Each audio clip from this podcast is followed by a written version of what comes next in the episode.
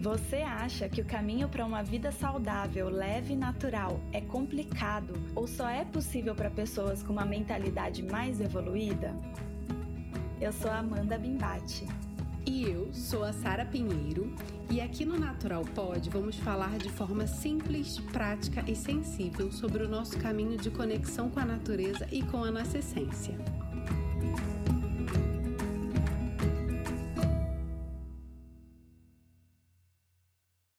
Depois de um ano e cinco meses de Natural Pod, esse é o tema mais difícil que a gente já fez.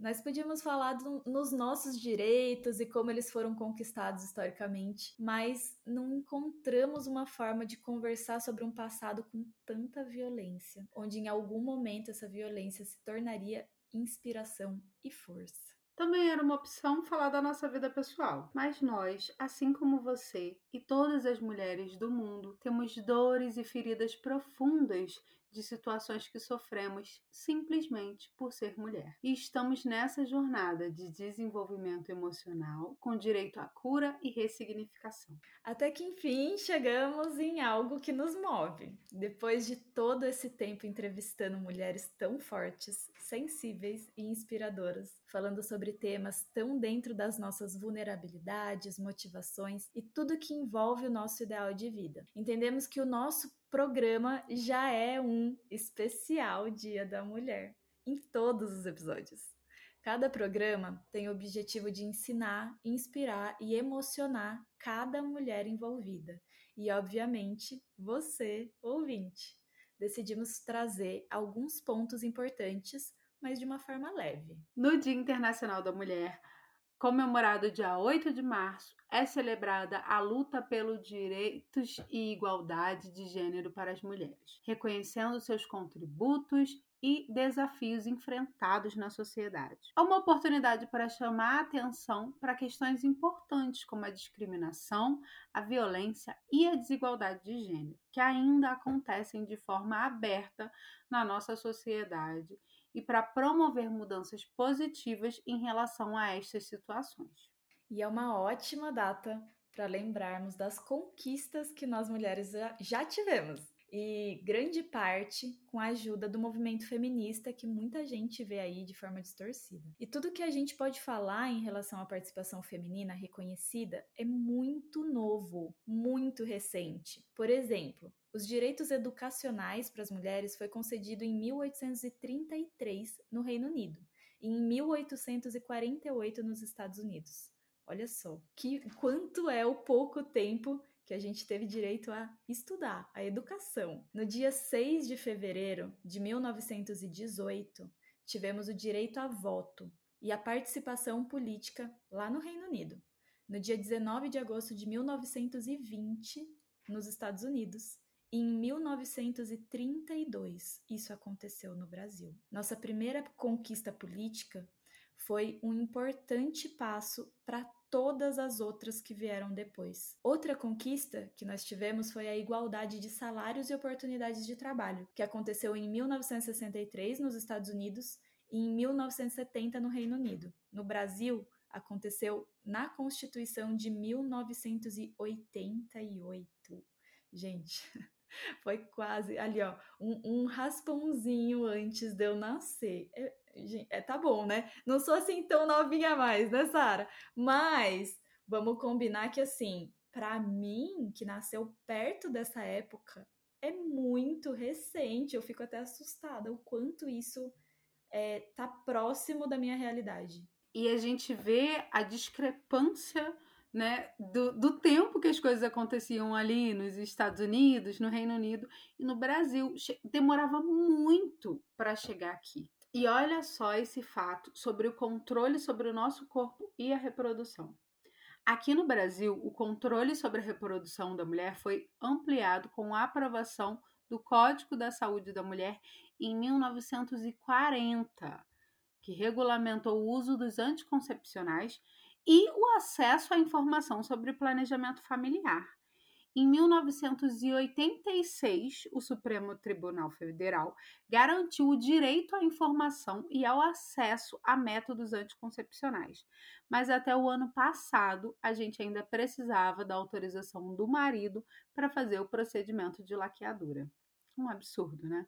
Ou seja, por mais que a gente já tenha um certo avanço, tudo ainda é muito recente.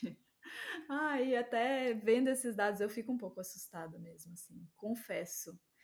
E a proteção contra a violência doméstica, por exemplo, aconteceu em 1990 nos Estados Unidos. E aí sim, né, quando eu nasci. E aqui no Brasil, só em 2006 com a Lei Maria da Penha. São muitas questões que envolvem esse universo feminino. O, o que é viver num corpo de mulher e ter tudo isso olhado ali e, e com foco só recente, só agora. Antes a gente não tinha nada. E a representação e liderança tem sido uma luta para a gente ainda, contínuo, para conseguir enraizar de fato que somos sim muito capazes de fazer e de criar tudo o que os homens produzem. E até mais, né, Sara? Olha. Com certeza. Vou, vou trazer um, um viés feminista aqui, porque eu acho que a gente consegue produzir mais coisas também. E isso é intrínseco, né, da nossa pessoa. Em vários momentos eu já senti insegurança como mulher, por exemplo, né, como empreendedora, como alguém que está aqui nesse mundo como aprendiz. Até para aprender eu sinto medo de errar, de ser insuficiente, de não fazer aquilo bem o bastante, sabe? Mas eu sinto que eu tô ressignificando muita coisa conforme eu vou vivendo dentro desse corpo de mulher. E amiga, você sente que desde que nós começamos aqui com o Natural Pod, a sua relação com o seu feminino mudou de alguma forma? Eu sinto que fazer o Natural Pod me empoderou muito eu comecei a ler e estudar bastante para poder trazer informação segura aqui para o programa, né? E esse conhecimento, ele sempre traz essa liberdade, essa força. Eu achei até interessante que a gente falou lá no começo que em 86 o Supremo garantiu o direito à informação. Informação, a gente não tinha direito à informação. Hoje a gente tem acesso à informação e só de acessar essa informação eu já me sinto mais empoderada. Eu me sinto livre para falar o que eu penso e o que eu adquiri com essa informação. Além disso, as convidadas me dão muita força, né? Conhecer e aprender com mulheres que transformam o mundo com a essência e trabalhos tão incríveis me faz acreditar que eu também sou capaz de mudar o mundo com o que eu acredito, sabe? Isso me inspira muito e essa virada de chave me deixou muito mais segura. E você, amiga, teve alguma virada de chave desse tipo? Super tive, mas a minha virada de chave não veio de forma fácil, não. Essa virada de chave, ela veio acompanhada de depressão e de crises de ansiedade foi na dor que eu aprendi que eu não posso deixar chegar até esse limite, esse, né, esse copo transbordando de coisas, que eu prefiro, na verdade, aprender pelo exemplo, pelo amor, do que pela dor. E aí eu acho que veio muito essa inspiração das convidadas também, porque foi cada papo gostoso que a gente teve aqui, cada inspiração boa. E, e essa inspiração, eu sinto que ela causa uma emoção grande em mim. E quando eu sinto essa emoção, isso fica, isso enraiza e o aprendizado vem. É a mesma coisa na dor, só que na dor é para algo ruim quando vem essa emoção muito forte. E essa inspiração também causa esse aprendizado. É, vamos se dizer que esse aprendizado mesmo que fica, que marca a gente, mas marca de uma forma boa. Espero que não seja cicatrizes, né, dessa, dessa inspiração, e sim uma, uma tatuagem de flor, talvez, ou alguma coisa que marca bonitinho. Ai, foi um aprendizado, assim, enorme que mudou total a minha forma de me comportar e de me conhecer, de ser quem eu sou e de mostrar para o mundo quem eu sou também, ter essa coragem, porque querendo ou não, a gente sempre fica muito escondidinha. Eu tenho ainda essa insegurança de me colocar em alguns espaços, de achar que alguns espaços não são para mim, por inúmeras razões. Mas me, a minha forma de ver o mundo, conforme ela muda, conforme ela acontece, vinda da inspiração, ela também me coloca nesses outros espaços com outros olhares, assim. E aqui nas gravações, nas nossas gravações do Natural Pod, teve algum tema, alguma convidada especial ou alguma fala que te tocou de um jeito diferente? E aí pode ser algum aprendizado ou alguma inspiração que você teve? Olha, todas as convidadas me ensinam. Eu saio da gravação com a cabeça explodindo das coisas que eu aprendi às vezes eu saio super emocionada, dependendo do assunto. Mas o episódio que a gente falou de finanças com a Mila Gaudêncio me deixou muito, muito tocada. Eu não sei se porque já era um ponto específico da minha vida que eu precisava resolver, mas essa minha relação com o dinheiro sempre foi uma relação difícil e a forma como a Mila trouxe essa relação com o dinheiro, a forma como ela trouxe o lugar da mulher, até com a história dela, né? O lugar da mulher dentro do mercado, o lugar da mulher dona do próprio dinheiro e como isso foi construído historicamente mexeu muito comigo. Foi muito importante para mim. Eu fiquei dias digerindo o que ela falou, dias digerindo o que eu senti diante do que ela falou. E aos poucos eu ainda estou ressignificando essa minha relação com o dinheiro. não sei nem se a Mila sabe, mas ela foi fundamental. Tudo que ela falou aqui com a gente foi muito importante para essa minha reconstrução nessa área da minha vida. Acaba que às vezes tem algum ponto da nossa vida que a gente tem alguma crença limitante, é alguma questão um pouco mais difícil de ser trabalhada ali na nossa vida, né? E socialmente existem muitas convenções que acabam nos sufocando como mulher. Nós estamos sempre falando disso por aqui, mas é a pressão com a nossa imagem, são os relacionamentos, casamento, filhos, casa, jornada de trabalho, projetos pessoais, a nossa relação com nós mesmas e com os outros também, né? É, o que, que você acha, amiga? Você acha que tem alguma coisa simples que você aprendeu por aqui que dá para fazer para sobreviver inteira a todas essas jornadas que nós vivemos? Olha, inteira é relativo, né? Ai, amiga, eu tenho muitas cicatrizes, como eu falei antes, e eu sei que quando, enquanto eu viver, eu vou continuar fazendo novas cicatrizes, não tem como fugir disso. E o único cuidado que eu tenho é que essas cicatrizes realmente estejam fechadas, sabe? Curadas. Porque enquanto isso estiver aberto, machucado, a dor ela fica constante, insistente ali. A gente não consegue sair daquilo que a gente sente, né? E o que eu aprendi com essa dor também é que a gente não precisa de explicação para tudo. Nossa, sério, isso foi o meu maior aprendizado do ano passado. Não sei se eu já falei aqui em algum outro episódio, mas isso foi o meu maior aprendizado, sério. Eu já fui atrás de explicações que eu sabia que era somente para eu formar o meu pensamento sobre aquela situação, porque para mudar algum tipo de realidade ali não era indiferente, não ia mudar.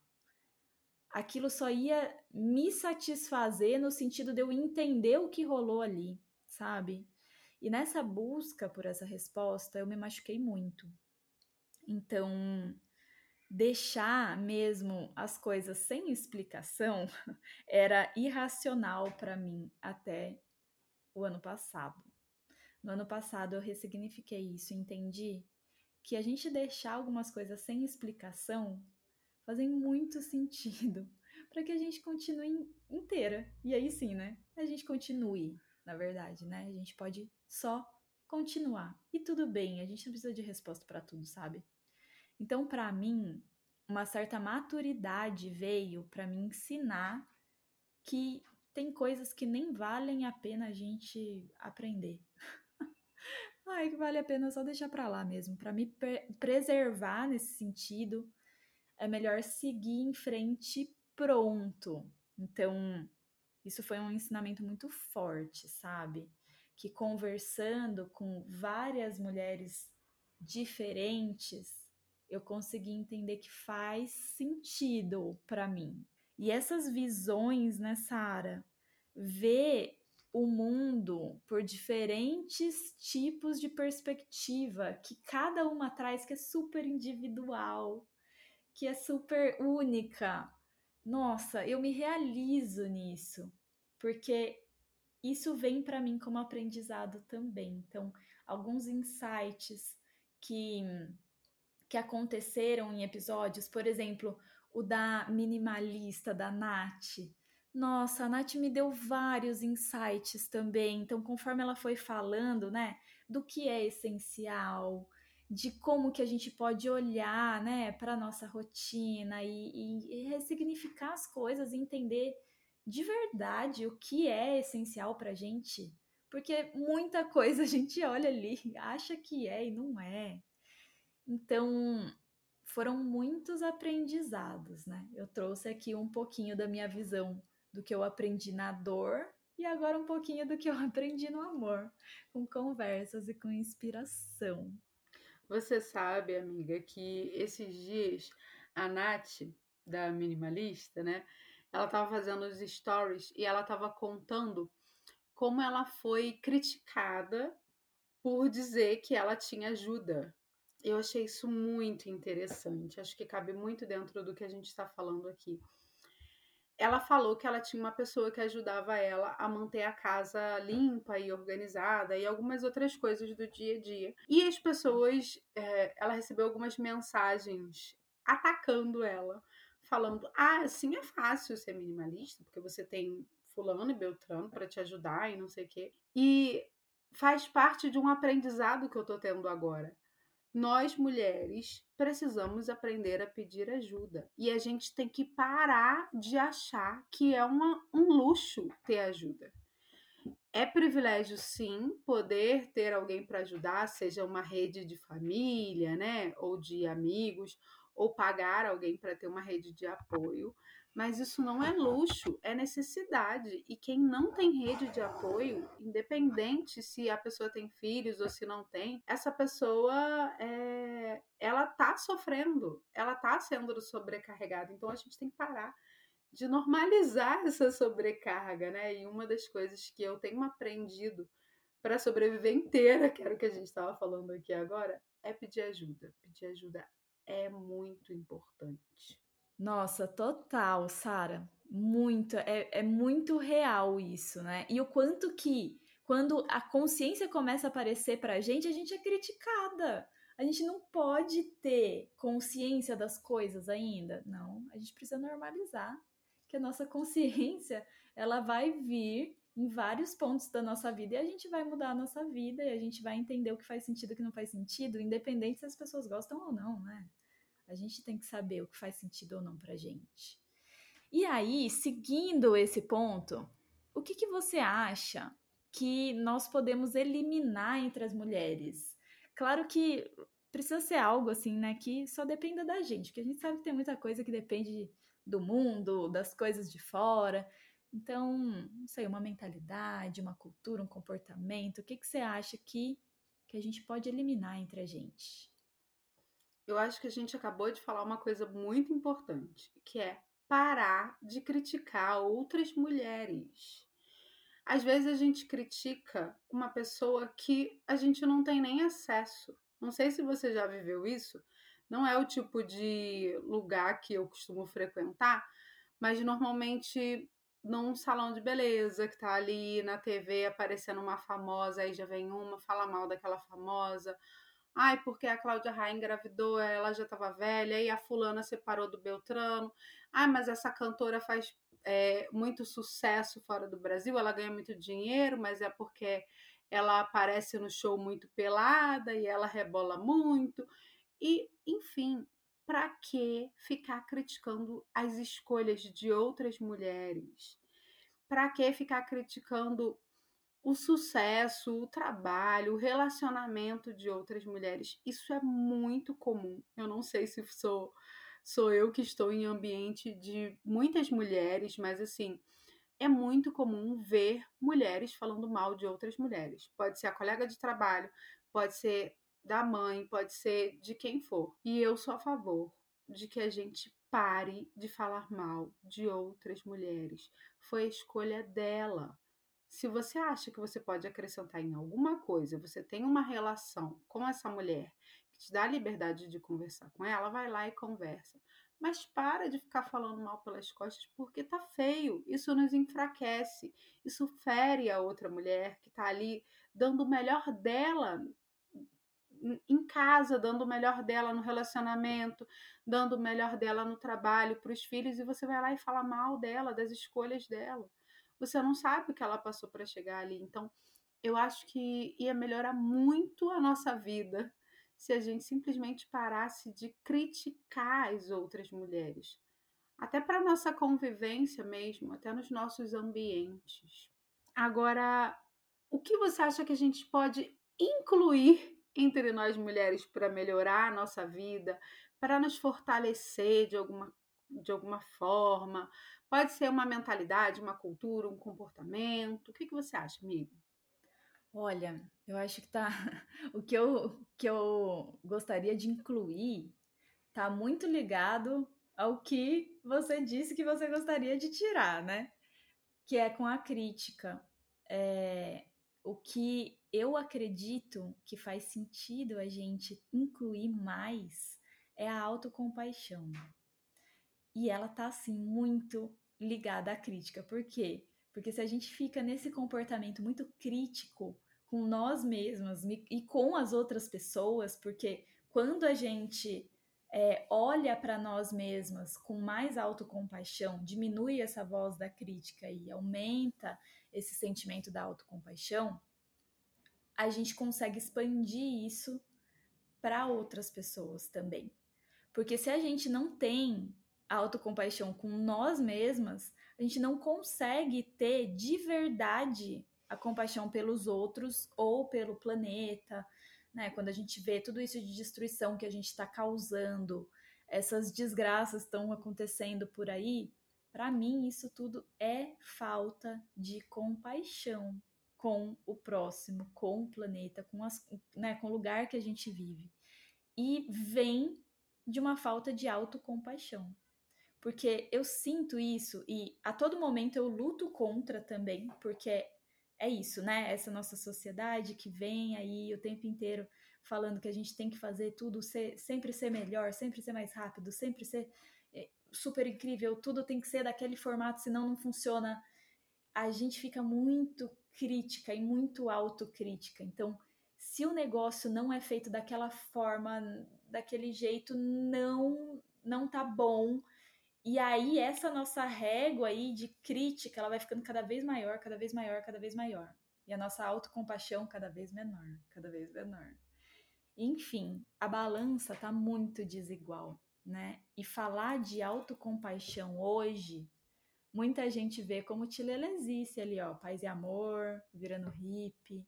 E na verdade é o que sustenta o nosso emocional.